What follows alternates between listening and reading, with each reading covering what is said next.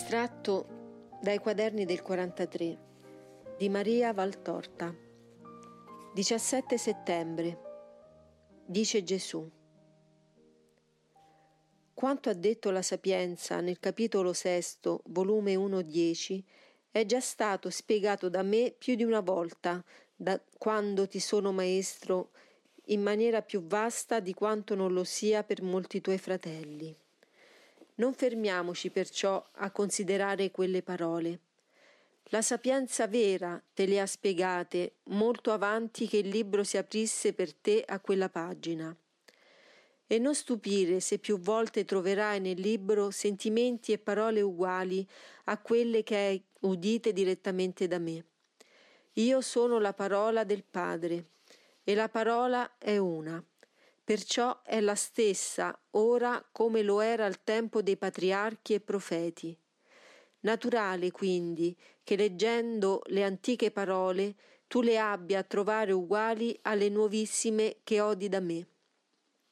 Sono io che ti parlo, come ero io che parlavo ai lontani. E se i tempi vostri e i vostri pensieri sono tanto mutati, e se tu, mio piccolo Giovanni, sei tanto diversa dai solenni patriarchi e dai veementi profeti, io sono sempre quello, uguale, immutabile nella parola, nella dottrina. Non muta il Dio. Si adegua ai vostri mutamenti, alla vostra, chiamiamola pure, evoluzione, nei contorni del suo lavoro, ma il nucleo di esso, ma il contenuto vero del suo insegnamento, in quello che non è cosa della vita che passa, ma cosa dell'anima che non muore, resta e resterà sempre quello, anche se la terra rimanesse terra per mille e diecimila anni ancora, e l'uomo raggiungesse una evoluzione materiale, nota bene, tale da permettergli di abolire le leggi dello spazio, della gravitazione, della velocità e divenisse quasi onnipresente mediante strumenti che aboliscono le separazioni e ai quali è incamminato e che voi chiamate con nomi scientifici di televisione, telefoto e simili, o mediante altri strumenti, abolisse l'impossibilità di agire a distanza, creando i radiocomandi che scateneranno sulla terra la vendetta demoniaca delle deflagrazioni a distanza, dei raggi mortali e simili creazioni del marchio satanico. Non potrò mai io dirvi anche se riusciste a divenire assalitori d'altri pianeti e creatori di raggi potenti come il raggio del mio sole e captatori di onde che aboliscono per l'udito e per l'occhio le più sconfinate distanze, che vi è lecito abolire la legge della carità, della continenza, della sincerità, dell'onestà, dell'umiltà. No, non ve lo potrò mai, mai dire, ma anzi ora e sempre vi dico e vi dirò, siate benedetti se usate l'intelletto, a scoperte di bene comune. Siate maledetti se prostituite la vostra intelligenza con un illecito commercio col male per partorire opere di malvagità e distruzione. E basta su ciò. Ti parlo invece per quello che ti può essere conforto e guida. È detto nell'Ecclesiastico capitolo 33 volume 1 15 che diversi sono i destini dell'uomo. Chi segna il vostro destino? Questo è un gran punto da stabilirsi per non cadere in errore. Errore che può essere cagione di pensiero blasfemo e anche di morte dell'anima. L'uomo dice delle volte, posto che il destino lo fa Dio, Dio fu ingiusto e malvagio con costui, perché lo ha colpito da sventure. No, figlia, Dio non è mai malvagio e non è mai ingiusto. Voi siete dei miopi e non vedete che molto malamente e solo le cose che sono vicine alla vostra pupilla. Come potete voi allora sapere il perché, scritto nel libro del Signore, del destino vostro? Come potete voi, dalla terra, granello di polvere turbinante nello spazio, comprendere ciò che è la verità vera delle cose e che è scritta in cielo? Come dare un nome giusto ad una cosa che vi accade? Il bambino al quale la madre porge una medicina piange, chiama brutta e cattiva la madre, cerca respingere quel farmaco che a lui appare inutile e ripugnante, ma la madre sa che essa fa ciò non per cattiveria, ma per bontà. Sa che nella autorità che dispiega in quel momento per farsi ubbidire, essa non è brutta, ma anzi si riveste di una maestà che l'abbellisce. Essa sa che quella medicina è utile alla sua creatura e con carezze o con voce severa la obbliga a prenderla. Se la madre potesse prenderla lei per guarire il suo piccino malato, quanta ne prenderebbe? Anche voi siete dei bambini rispetto al Padre buono che avete nei cieli. Egli vede le vostre malattie e non vuole che rimaniate ammalati, vi vuole sani e forti. Il vostro Padre d'amore e vi dà i farmachi per rendere robuste le vostre anime, per addrizzarle, guarirle, per renderle non solo sane, ma anche belle. Se egli potesse farne a meno di farvi piangere, credete che lo farebbe, egli il cui cuore tutto amore è rigato dalle lacrime dei suoi figli. Ma ognuno il suo tempo. Egli ha fatto tutto per voi, per portarvi alla salute eterna. Si è persino esiliato dai cieli, ha persino spremuto il suo sangue fino all'ultima goccia per darvelo, farmaco santissimo che sana ogni piaga, vince ogni malattia, rinforza ogni debolezza. Ora è il vostro tempo, poiché nonostante la parola scesa dai cieli a darvi la guida della vita e nonostante il sangue profuso per redimervi, voi non avete saputo staccarvi dal peccato e in esso sempre ricadete. Egli, l'Eterno che vi ama, vi dà un castigo di dolore più o meno grande a seconda dell'altezza a cui vuole portarvi o del punto fino al quale vuole farvi espiare qua giù il vostro debito di figli disertori. Vi sono, è vero, creature che hanno il dolore per divenire splendenti di doppia luce nell'altra vita, ma vi sono altre creature che devono avere il dolore per detergere la loro stola macchiata e raggiungere la luce. Sono la grande maggioranza, ma è un controsenso, ma è vero, ma sono proprio costoro che più si ribellano al dolore e dicono ingiusto è Dio e cattivo perché li abbevera di dolore. Sono i più malati e si credono i più sani. Quanto più uno è nella luce e tanto più accetta, ama, desidera il dolore. Accetta quando è una volta nella luce, ama quando è nella luce due volte, desidera e chiede il dolore quando è tre volte nella luce, immerso in essa e vivente di essa. Mentre invece quanto più uno è nelle tenebre e più fugge, odia, si ribella al dolore. Fugge. Le anime deboli, che non hanno forza di compiere il gran male e il bene, ma vivacchiano una povera vita spirituale avvolta nelle caligini della tiepidezza e delle colpe veniali, hanno una paura incoercibile per ogni pena, di qualunque natura sia. Sono spiriti senza scheletro, senza forza. Odia. I viziosi, ai quali il dolore è ostacolo a seguire i vizi d'ogni natura, odiano questo grande maestro di vita spirituale. Si ribella. Il grande peccatore, venduto totalmente a Satana, accumula delitto a delitto spirituale, attingendo le vette della ribellione che sono bestemmia e suicidio o omicidio, pur di vendicarsi, almeno egli lo crede, della sofferenza. Su questo l'opera paterna di Dio si tramuta in fermentazione di male, perché esso, gran peccatore, è impastato col male come farina impastata col lievito, e il male, come lievito sotto la lavorazione del dolore, gonfia in essi e li rende pane per l'inferno. A quale hai appartenuto di queste tre categorie? A quale appartieni ora? In quale vuoi restare? Non occorre la risposta, la so. È per questo che ti parlo e sono con te.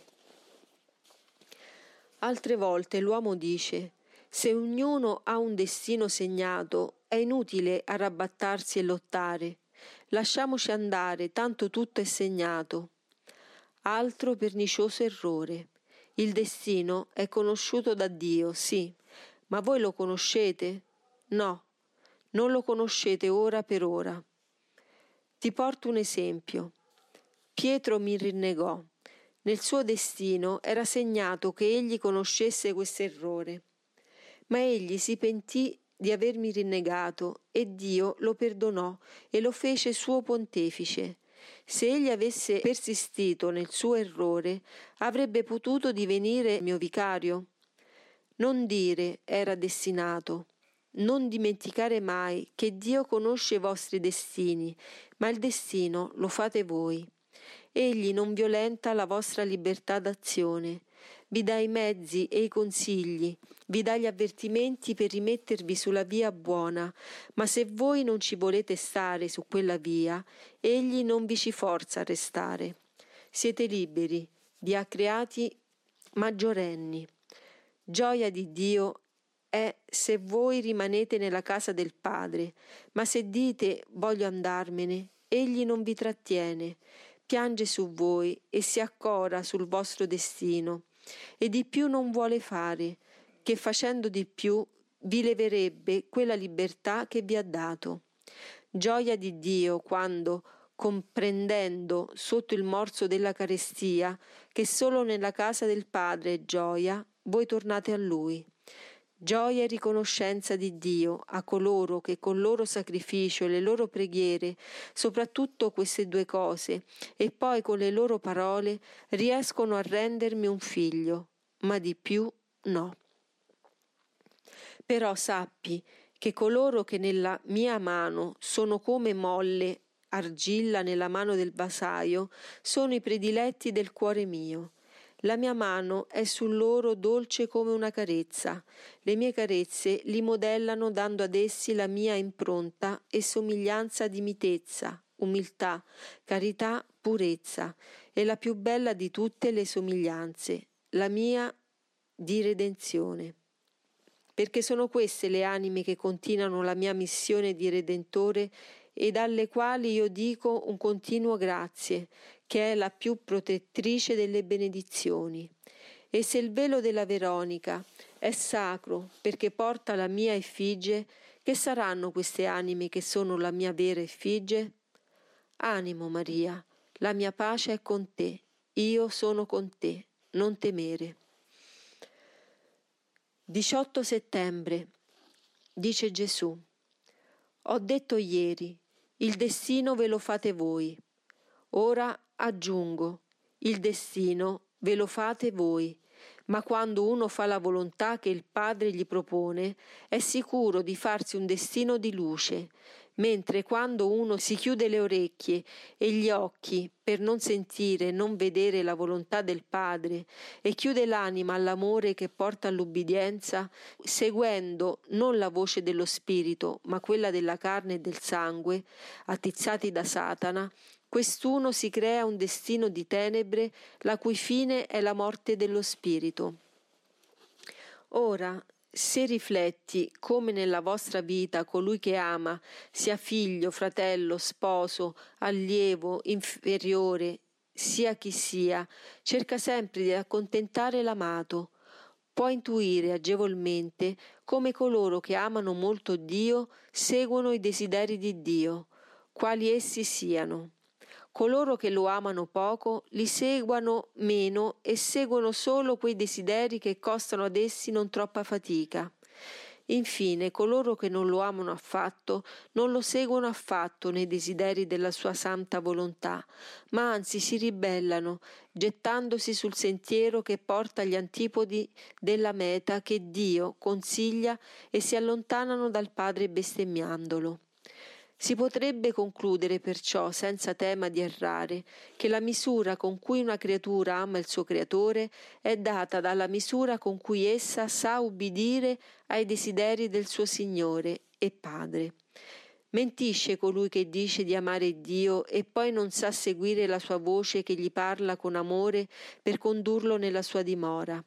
E chi vuole ingannare con la sua menzogna? Dio? Dio non si inganna. Le vostre parole hanno il vero significato che hanno e non quello che voi ad esse date. E quel significato vero Dio lo comprende. Ora, se voi dite d'amare il Signore e poi gli rifiutate l'ubbidienza, che è una delle prove basilari dell'amore, egli non può che chiamarvi ipocriti e mentitori e trattarvi per tali.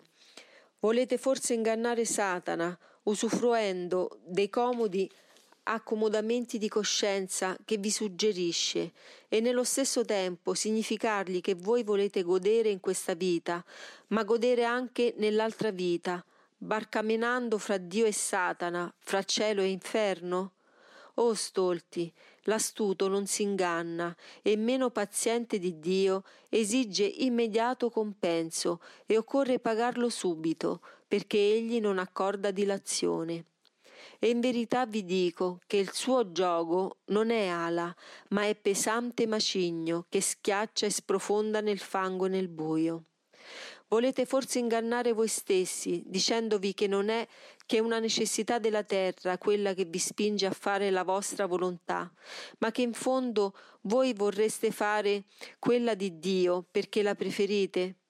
Ipocriti, ipocriti, Ipocriti, in voi è un giudice che non conosce sonno ed è il vostro spirito.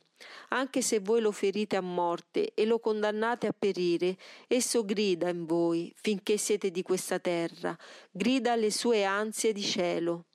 Voi lo gravate e imbavagliate per renderlo immobile e muto, ma esso si agita fin a liberarsi del vostro bavaglio e getta il suo grido nel silenzio desolato del vostro cuore. E come il grido del mio precursore è tanto tormentosa per voi quella voce che cercate di spegnerla per sempre.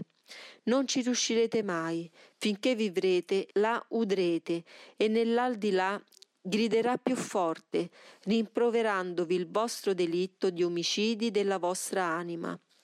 La chiave di certe aberrazioni umane che crescono sempre più e portano l'individuo a mostruose delinquenze è in questa voce della coscienza che voi cercate attutire con nuovi balzi di ferocia, così come l'intossicato cerca di dimenticare la sua voluta sventura attossicandosi sempre più fino all'ebitimento. Siate dei figli, creature mie, amate, amate il nostro buon Padre che è nei cieli, amatelo per quanto potete, facile vi sarà allora seguire la sua benedetta volontà e farvi un destino di gloria eterna. Io che l'ho amato alla perfezione, l'ho accontentato sino al sacrificio della mia divinità, che per trent'anni si è esiliata dai cieli e della mia vita distrutta col più atroce martirio di carne, di mente, di cuore, di spirito. Mia madre, che fu seconda a me nel saper amare e che amò con tutta la perfezione possibile alla creatura, perché sia detto per incidenza e a risposta ad un'obiezione che tessada fatta, perché Maria possedeva la pienezza di ogni virtù e attributo, sempre e naturalmente come creatura, perfetta ma sempre creatura umana. Avendo in sé la pienezza della grazia, ossia possedendo Dio come lei sola lo ha posseduto, è ovvio che la sua perfezione raggiungesse altezze soltanto inferiori a quelle di Dio Ebbene Maria, che fu seconda a me nel saper amare, ha aderito alla volontà di Dio sino al sacrificio della sua vocazione, che era di dedicarsi unicamente alle contemplazioni di Dio e del suo cuore, che le fu chiesto da Dio per essere stritolato. La divina maternità di Maria è la prova viva della sua adesione alla volontà di Dio. Io, il figlio che non ha levato alla madre il suo candore di giglio inviolato, sono la testimonianza della condiscendenza di Maria ai voleri di Dio. Ella ha sfidato l'opinione del mondo, il giudizio dello sposo, oltre che abbracciato il suo patibolo di madre del Redentore senza esitare. Garantita che Dio non respingeva il dono del suo candore, disse il più alto fiat, detto da labbra mortali, e non ebbe timori. La sua forza era Dio, e a lui ella fidava il suo onore, il suo futuro, tutto, senza riserve. Ecco i vostri modelli, io e Maria Seguiteci e vi farete un destino quale Dio desidera per ogni sua creatura. Seguiteci e possederete la pace, perché possederete Dio che è pace e sentirete il benessere del vostro spirito. Le beatitudini che ho proclamato le avete già da questa terra se fate la volontà del Padre vostro, poi nel cielo. Esse saranno settanta volte più grandi perché nulla ostacolerà allora il vostro fondersi in Dio.